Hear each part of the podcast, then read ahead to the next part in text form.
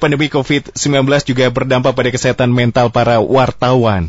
Jadi sebanyak 45,92 persen wartawan mengalami gejala depresi dan juga 57,14 persen wartawan mengalami kejenuhan. Hal tersebut terungkap dari hasil monitoring dampak pandemi COVID-19 terhadap situasi psikososial profesi wartawan yang dilakukan oleh Center for Economics and Development Studies Fakultas Ekonomi dan Bisnis Universitas Pejajaran. Ya, tim peneliti ini juga mencatat wartawan yang masih keluar rumah untuk meliput berita ini lebih banyak mengalami gejala depresif ataupun depresif maksud kami sebanyak 26,53 persen. Ini nyata ya pendengar. Ini yang juga tentunya harus dipahami tidak hanya oleh rekan-rekan media tapi mungkin uh, masyarakat di bidang lainnya juga sama. Dampak pandemi COVID-19 terhadap psikologis jurnalis dan pekerja media bersama Ray Gunil Sonjaya SPSI selaku mental health enthusiast yang akan bergabung bersama kami. Apa kabar? Halo. Alhamdulillah baik. Di sana apa kabar? Alhamdulillah baik juga sehat. Terima kasih uh, kesempatannya bergabung bersama kami di Fit Radio Bandung dan bersama Ray juga yang akan membahas ini lebih khusus uh, terhadap bagaimana kondisi saat ini masyarakat harus mendapatkan informasi-informasi terkini dan informasi tersebut didapatkan oleh rekan-rekan jurnalis ataupun pekerja media. Betul ya Ray ya? Lalu yeah. nah ini yang kadang kita juga lewatkan. Kadang kita tidak pahami ataupun mungkin kadang kita tidak ketahui bahwa ternyata rekan-rekan media ataupun jurnalis ini memiliki faktor resiko yang sangat rentan juga terhadap COVID-19 ini. Bahkan tidak hanya langsung ke COVID, tapi secara kesehatan mental pun demikian ya, Ray ya? Betul ya? Bisa jadi, ya betul. Ini sebetulnya kalau untuk dampak pandemi sendiri secara umum terhadap psikologis oleh masyarakat, ini bagaimana menurut pandangan dari Ray sendiri? Kalau yang sering saya pahami atau yang sering saya dengar dari cerita-cerita rekan-rekan saya, bahkan ada beberapa orang yang cerita ke saya pun, mm-hmm. banyak yang mengalami kecemasan, uh, khawatir, uh, takut, sedih, bahkan juga ada yang mengalami stres hingga ada beberapa yang mengalami depresi karena masalah pandemi ini sih. Jadi ini tidak hanya uh, rekan-rekan media saja mungkin ya, ini juga berlaku untuk seluruh masyarakat, Re? Iya betul. Baik. Karena memang mm -hmm. uh, tidak dikhususkan untuk kelompok orang aja, tapi kan mm -hmm. kita semua di di sini mengalami yang namanya pandemi gitu. Dan pandemi juga kan ini maksudnya nggak pilih-pilih dan semua orang juga betul tidak uh, tebang pilih begitu ya melihat ya, uh, status atau melihat pekerjaan dan lain sebagainya tapi kalau untuk menurut Ray sendiri siapa atau bidang pekerjaan apa yang paling terkena dampak psikologis akibat pandemi ini Mas Ray saya rasa sih semua hampir seluruh bidang pekerjaan pun ini terkena dampak mm -hmm, dari pandemi mm -hmm. yang sedang kita rasakan gitu. Karena okay balik lagi ke statement yang di awal, ini kan pandemi ini tidak mengarah kepada satu kelompok orang gitu atau satu kelompok bidang pekerjaan, tetapi mm -hmm. uh, semua pun ini bisa terkena dampaknya gitu, mulai dari pengusaha mungkin hingga bahkan ada beberapa tenaga medis yang curhat ke saya pun mereka mengalami kecemasan bahkan stres ketika menghadapi pasien-pasien positif COVID. Oke, jadi tentunya memang sekali lagi dengan statement yang disampaikan oleh Ray sendiri, sebetulnya ini semua sektor terkena dampaknya, begitu ya secara langsung. Nah, tentunya kalau misalkan kita melihat rekan-rekan media, ya saya untungnya memang kalau saya di studio begitu ya, Re ya. ini ya, kalau iya, rekan-rekan media yang lain kan ini di lapangan langsung, terjun ya, langsung betul. ke rumah sakit ataupun hmm. mungkin ke tengah masyarakat. Dalam hal ini jurnalis ataupun tenaga media, apakah mereka juga rentan terkena dampak psikologis akibat pandemi ini? Uh, menurut saya juga rentan untuk dapat mengalami dampak psikologis terutama kecemasan bahkan stres gitu apalagi terhadap orang-orang yang memang bertemu dengan orang lain misalkan hmm. jurnalis hmm. yang bertemu dengan narasumber secara langsung Betul. atau misalkan liputan dalam eh, tempat-tempat yang memang sudah terkonfirmasi positif COVID gitu seperti rumah sakit atau misalkan uh, uh, apa ya tempat-tempat yang memang seperti pasar gitu ya yeah, banyak yeah, yeah. kerumunan orangnya gitu dan memang itu juga dampak psikologisnya akan lebih besar daripada orang-orang yang memang bekerja di rumah aja. Baik, jadi itu tentunya kalau di lapangan sendiri memang langsung uh, physical distancing yang dianjurkan ini agak sedikit lebih susah juga begitu ya karena kalau di tengah betul. masyarakat ini kita harus langsung langsung berada di tempat atau di TKP. Lalu betul betul. Biasanya Ray apa dampak psikologis yang kadang suka di ataupun mungkin hampir keseluruhan dirasakan oleh para jurnalis ini? Tadi juga saya sempat dengar uh, Masnya juga mengatakan bahwa ada beberapa jurnalis yang depresif ya, yeah. yang depresi gitu. Mm -hmm. Ada juga yang mengalami cemas gitu, mm -hmm. bahkan stres gitu, bahkan mengalami rasa takut gitu karena kita tidak tahu kan pandemi ini berakhirnya kapan. Betul betul. Gitu, terus juga kita nggak kita tidak mendapatkan kepastian bahwa kira-kira di tanggal segini pandeminya berakhir kan kita nggak tahu gitu. Jadi mungkin dari situ saja informasi-informasi seperti itu bisa membuat kita merasa cemas, bisa membuat kita merasa stres. Bahkan ada beberapa orang kalau misalkan memang nggak kuat terhadap stresnya itu bisa masuk ke level depresi. Gitu. Begitupun dengan eh, jurnalis-jurnalis atau pekerja media yang langsung mendapatkan informasi dari sumber terkait gitu. Maksudnya kayak eh, dokter atau tenaga kesehatan yang diwawancarai dan memang sudah mendapatkan data yang pasti dan mereka adalah orang pertama yang mendapatkan datanya juga mungkin saja langsung merasakan cemas ketika mendapatkan data tersebut. Baik, lalu bagaimana sebetulnya kalau untuk ya namanya bekerja selalu ada resiko ya, salah satunya juga berka ya, berkaitan dengan kesehatan mental bad mood ataupun hmm. apa ya hmm. stres depresi kan itu hatinya itu bagus ya. iya betul betul itu kan juga itu sudah masuk ke respon dari kesehatan mental kita yang mungkin betul, sedang betul. sedang terganggu ya Ray juga bisa membayangkan kalau kita bekerja terus mood kita sedang tidak ada atau lagi kesal atau lagi kalau kata orang Sundanya rungsing begitu kan itu iya, juga betul, tidak betul. maksimal ya Ray ya iya lalu respon seperti apa supaya lingkungan ini bisa mendukung untuk memperbaiki mungkin bisa ada individu yang sedang seperti itu begitu? Tentunya kalau misalkan kita menemukan rekan-rekan kerja kita yang memang lagi stres atau misalkan setidaknya suasana hatinya sedang kacau atau sedang tidak baik, yeah. mungkin sosial support dari rekan kerja itu sangat dibutuhkan. Oke. Okay. Gitu setidaknya menanyakan ada apa gitu, kenapa atau mm -hmm. apa yang mhm. dirasakan atau misalkan mengajak mereka bercerita atau mengeluarkan keluh kesahnya, memberikan semangat atau memberikan dukungan-dukungan lain juga itu sangat membantu untuk dapat meredakan stres atau mengubah suasana hati lah setidaknya untuk menjadi lebih baik ketika bekerja. Jadi harus seperti itu kurang lebih mungkin ya untuk uh, gambarannya harus melakukan apa. Tapi kan di Indonesia sendiri, kalau saya sih mengertinya lebih ke kultur begitu ya. Kalau di Indonesia selalu berkaitan dengan gender. Uh, kalau laki-laki agak sedikit lebih lebih apa ya cuek mungkin dibanding dengan wanita yang temannya juga wanita yang kadang lebih open begitu. Mas tanggapannya bagaimana kalau untuk di Indonesia sendiri? Saya yakin kalau di luar mungkin tidak memandang gender ya, terbuka soalnya ke semuanya. Uh, maksudnya kalau misalkan Tadi saling laki -laki support. Laki -laki betul kan begitu. Kurang terbuka ya. Iya, itu dia poinnya. Tapi pasti individu tersebut juga punya satu orang atau punya beberapa orang yang mungkin bisa diajak berbicara ketika dia merasa sedih gitu. Ketika misalkan mereka suasananya hatinya sedang buruk atau merasa sedih, hubungilah orang-orang yang memang mereka percaya gitu atau orang-orang yang mereka bisa ajak ngobrol rekan kerjanya setidaknya untuk dapat mengeluarkan keluh kesahnya. Jadi tidak harus untuk mengeluarkan keluh kesah kepada setiap rekan kerja yang ada di lingkungan okay, kita, tetapi ke beberapa orang aja yang mungkin kita percaya atau mm -hmm. kita hmm. bisa untuk dapat uh, berbicara dengan enak untuk dapat mengeluarkan keluh kesah kita. Jadi seseorang yang terpercaya dan juga aman untuk uh, disampaikan ketika kita memiliki keluh kesah ya. Betul, karena kalau misalkan dipendam itu nanti khawatirnya malah ke stres atau misalkan suasana hati kita malah semakin buruk gitu kalau misalkan hmm. ada sesuatu hal negatif yang dipendam dalam diri kita. Jadi mengenai kondisi seperti itu memang harus diungkapkan, harus disampaikan ataupun mungkin dibagikan begitu ya daripada dipendam karena memang tidak baik. Resikonya stres atau ke hal yang lebih buruk. Dalam hal ini apa yang bisa terjadi?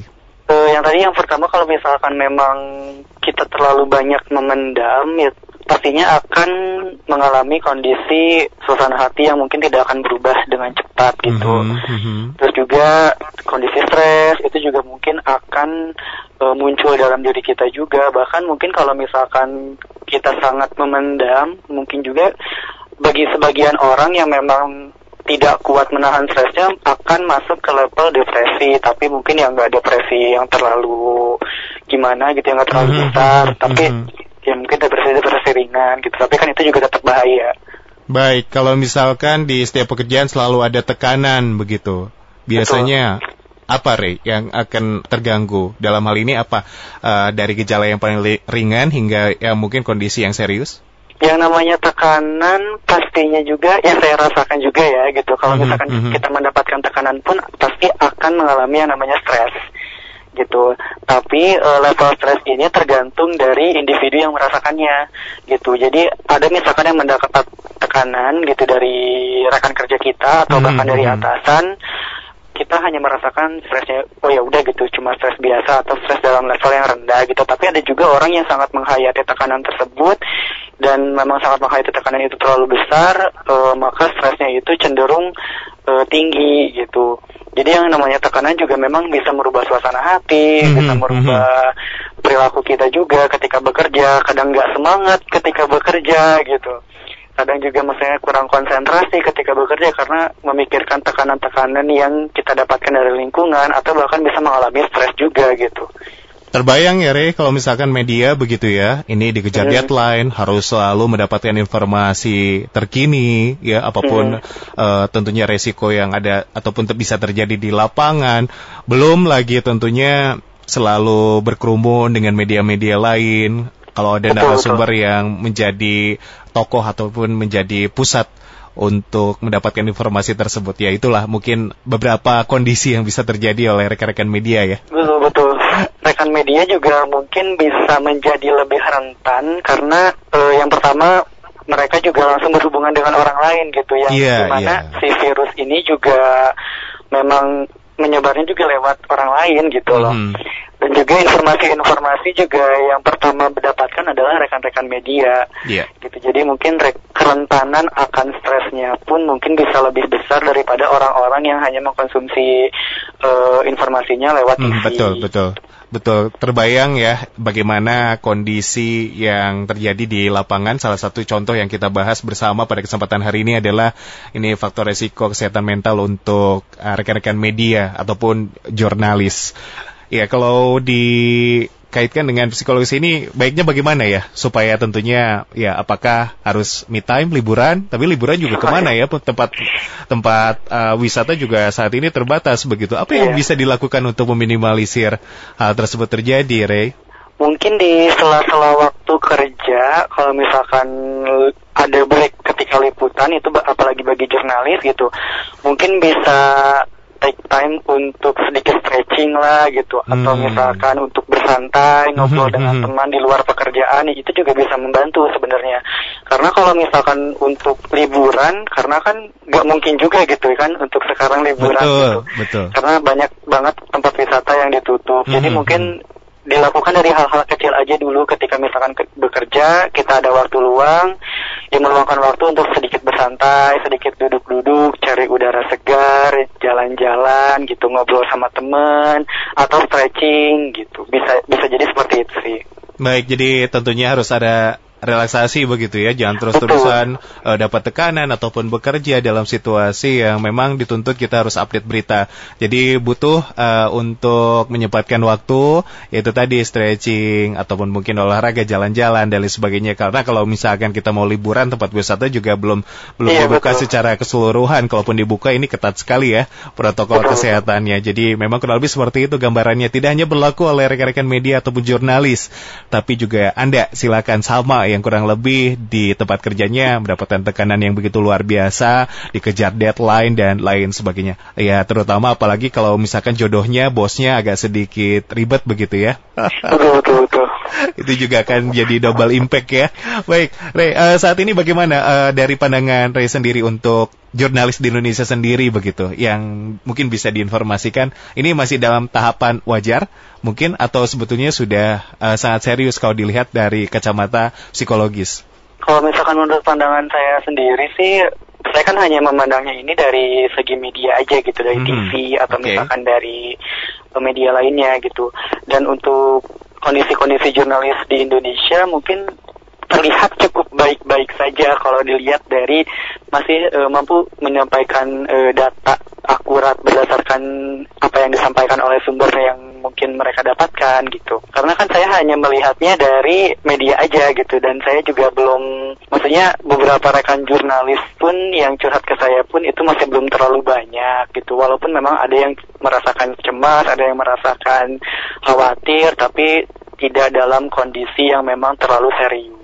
Jadi masih dalam tahapan wajar begitu ya? Masih dalam keadaan baik-baik saja. Baik-baik saja. Kalau misalkan dibandingkan dengan jurnalis di luar, mungkin ya seperti Eropa, Amerika, atau bahkan uh, negara Asia lainnya, bagaimana? Sama saja atau lebih cenderung ke justru di sana tahapannya sudah serius? Kalau saya lihat pun tetap masih berdasarkan dari salah satu media lainnya pun saya melihat pun mereka juga dalam kondisi baik-baik aja gitu. Cuma saya nggak tahu di belakangnya seperti apa. Mungkin tuntutan profesi juga kali ya. Mm-hmm. Jadi mereka juga masih menampilkan performa yang baik ketika menyampaikan informasi, ketika menyampaikan data-data dari pihak-pihak terkait. Baik, jadi memang begitu luar biasa kalau berbicara mengenai pekerjaan tidak hanya jurnalis tapi secara keseluruhan memiliki risikonya tersendiri ya Mas Rea. Ya. Lalu bagaimana Betul. kita bisa mengetahui untuk meminimalisirnya? Tadi sudah disampaikan. Bagaimana kita bisa memanjakan diri kita ya, Rea? Betul. Baik, tidak terlalu tegang lah intinya begitu. Karena kalau stres ya. juga ini akan imunitas kita akan terganggu juga ya, Rea. Betul, tentunya nanti sangat rentan terkena COVID. Baik, Ray kita lanjut ke pertanyaan ataupun interaksi dari pendengar. Ini sudah ada Bapak Teddy di Ciamplas. Uh, menurut saya, ini mungkin yang khawatir atau cemas karena mereka merasa tidak aman dengan APD yang bertugas. Tapi kalau APD-nya aman dan disiplin, mungkin tidak susah khawatir. Tanggapannya, ini dari Bapak Teddy saya juga mendapatkan cerita yang sama sih ketika ada tenaga kesehatan yang memang memakai APD tetapi mereka juga masih merasa cemas gitu. Jadi sebenarnya hal yang wajar ketika misalkan kita merasa cemas walaupun sudah uh, memiliki pelindung diri yang cukup mumpuni untuk dapat melindungi diri kita gitu. Mm -hmm. Karena mungkin ancamannya pun ini tidak terlihat atau kasat mata. Mungkin ketika kita lengah sedikit gitu atau misalkan kita lupa untuk menerapkan protokol kesehatan pada satu waktu mungkin aja bisa tertular gitu. Itu juga bisa merupakan uh, faktor dari pemicu kecemasan kita. Tetapi harus diyakini juga kalau misalkan kita sudah mengikuti protokol kesehatan yang sudah ditetapkan dan juga kita sudah mengecek uh, bahwa alat pelindung dirinya pun sudah sangat baik gitu. Maka kita juga bisa meyakini bahwa tingkat penularannya pun akan semakin berkurang gitu. Jadi mungkin hal yang wajar ya ketika misalkan kita masih merasa cemas walaupun kita masih memakai APD karena itu lebih ya mungkin uh, rasa kekhawatiran begitu ya secara Betul. manusiawi ya begitu ya. Dua ini ya. sudah lengkap tapi tetap khawatir gitu. Karena memang Betul. musuhnya tidak terlihat ya. iya, karena musuhnya kasat mata. Kasat kita, mata. Kita bisa lihat dengan mata telanjang kita. betul, betul, betul. Berbeda dengan kontak fisik begitu ya. Jadi lawannya betul. tahu begitu musuh kita tahu yang mana. betul, betul. Oke, ini virusnya aduh kecil banget ini kalau tidak salah ada gitu saya artikel kecil sekali. Baik, Pak Teddy terima kasih sudut pandangnya ada satu lagi ada IB di Arumsari. Ini berapa lama orang bisa bertahan menahan diri tanpa berontak dalam situasi ketidakpastian? Oke, okay. mungkin kalau misalkan berapa lama orang ini bisa bertahan dalam ketidakpastian, setiap orang pasti memiliki waktu yang berbeda. Setiap orang pasti memiliki waktu yang berbeda untuk dapat bertahan dalam dalam tanda kutip ketidakpastian akan kapan pandemi ini berakhir. Gitu. Ada yang memang orang itu cepat menerima bahwa oh ya mungkin kayaknya pandemi ini akan lama. Terus juga selesainya juga maksudnya dalam tidak dalam waktu cepat. Dan dia bisa dengan cepat menerima. Tapi ada juga beberapa orang yang mungkin masih tidak bisa menerima sampai saat ini sudah beberapa bulan bahwa pandemi ini juga tidak ada kepastiannya gitu. Dan bahkan ada beberapa rekan saya juga yang bercerita kepada saya mereka pun mengalami kekhawatiran yang amat sangat mm -hmm, karena -hmm. mereka nggak tahu kapan sih pandemi ini berakhir gitu. Betul, betul. Dan ada juga beberapa orang juga yang sempat cerita ke saya pun dia pun cukup mengalami stres dengan kondisi pandemi ini yang tidak ada kepastiannya karena mereka pun harus bisa menyesuaikan diri kembali gitu dengan perilaku-perilaku yang awalnya uh, mungkin bisa bebas bergerak tetapi sekarang tidak bebas bergerak gitu tergantung individunya biasanya kalau misalkan yang memang cepat terpuruk ini juga cepat. Hitungan berapa lama begitu kalau misalnya kondisi seperti itu, Ray? Hitungan berapa lamanya mungkin setiap orang juga beda-beda kali Oke, ya Mas oke, ya karena oke. Hmm. setiap orang pun eh, itu punya apa ya istilahnya kayak toleransi terhadap stresnya masing-masing. Baik. Yang paling rentan karakteristik seperti apa? Nah, kalau bicara karakter itu mungkin kurang berpengaruh juga karena Hmm, oke, oke. toleransi stres juga kan itu bukan berdasarkan karakter juga gitu. Hmm, hmm, hmm, Gitu, hmm. tapi memang bagaimana ketahanan kita terhadap situasi yang berubah saat ini. Hmm, hmm. Oke, Gitu, baik. Jadi mungkin karakter pun eh, tidak terlalu berpengaruh terhadap kerentanan stres yang kita miliki. Itu uh, uniknya manusia begitu ya, Ray, ya. Betul. Karena memang setiap individu ini berbeda, harus diteliti, harus didalami. Maka dari itu memang ya membutuhkan tentunya psikolog begitu ya. Karena kalau digeneralisasikan ini belum tentu sama satu individu dengan individu yang lain ya, Ray, ya. Betul, betul. Karena individu itu tadi individu itu unik gitu. Hmm, hmm, Jadi kita tidak bisa samakan satu individu dengan individu yang lainnya. Betul, betul. Jadi penanganannya pun memang harus khusus dan ya sendiri begitu ya, jangan di Betul. jangan dipaketkan karena bukan uh, paket Betul, bukan paket kalau berbicara mengenai kesehatan mental ini. Baik, itu dia tentunya sudah ditanggapi oleh Regunda Sonjaya. Terima kasih untuk Mas atau Bapak Ibe begitu ya di Arum Sari. Baik, terima kasih juga untuk Ray sudah menanggapi interaksi dari pendengar dan Baik, tentunya. Selanjutnya, sebelum menyudahi perbincangan ini, uh, berkenan untuk menyampaikan kalimat positif ataupun dukungan begitu ya bagi seluruh masyarakat ataupun tenaga kerja yang saat ini masih bertugas, masih beraktivitas di luar rumah dan ditutup juga dengan closing statement. Mangga, silakan. untuk teman-teman yang memang diharuskan untuk bekerja di luar rumah gitu tetap semangat tetap eh, semangat dalam menjalani aktivitas rutinitas serta pekerjaannya tetap ikuti protokol kesehatan yang sudah ditetapkan oleh pemerintah jaga kesehatan baik fisik secara mental karena kesehatan fisik akan mampu mendukung kesehatan mental begitupun juga dengan sebaliknya Hmm, jadi tetap jaga kesehatan, tetap jaga kondisi mentalnya juga. Suasana hatinya pun apabila merasa tidak baik-baik saja, segera cari pertolongan, baik itu profesional atau teman-teman yang mungkin bisa kita percaya untuk bisa bercerita. Baik, terima kasih untuk kesempatan hari ini bergabung Baik, bersama kami di Fit. Radio. Semoga informasi yang disampaikan ini insya Allah tentunya bermanfaat dan pastinya tentunya ini kita harus tetap sehat ya di kondisi seperti ini harus tetap semangat juga. Terima kasih mudah-mudahan tidak kapok juga di lain kesempatan berkenan untuk kembali bergabung bersama kami untuk menginformasikan Amin, kepada semoga kapok juga Fit Radio. Insya Allah tidak ya. Terima kasih selamat beraktivitas. Reguna selalu jaga kesehatan. Ya. Demikianlah bersama Reguna Sonjaya SPSI selaku mental health enthusiast dalam Fit for Life yang telah memberikan informasi untuk Anda mengenai dampak pandemi COVID-19 terhadap psikologis jurnalis ataupun pekerja media.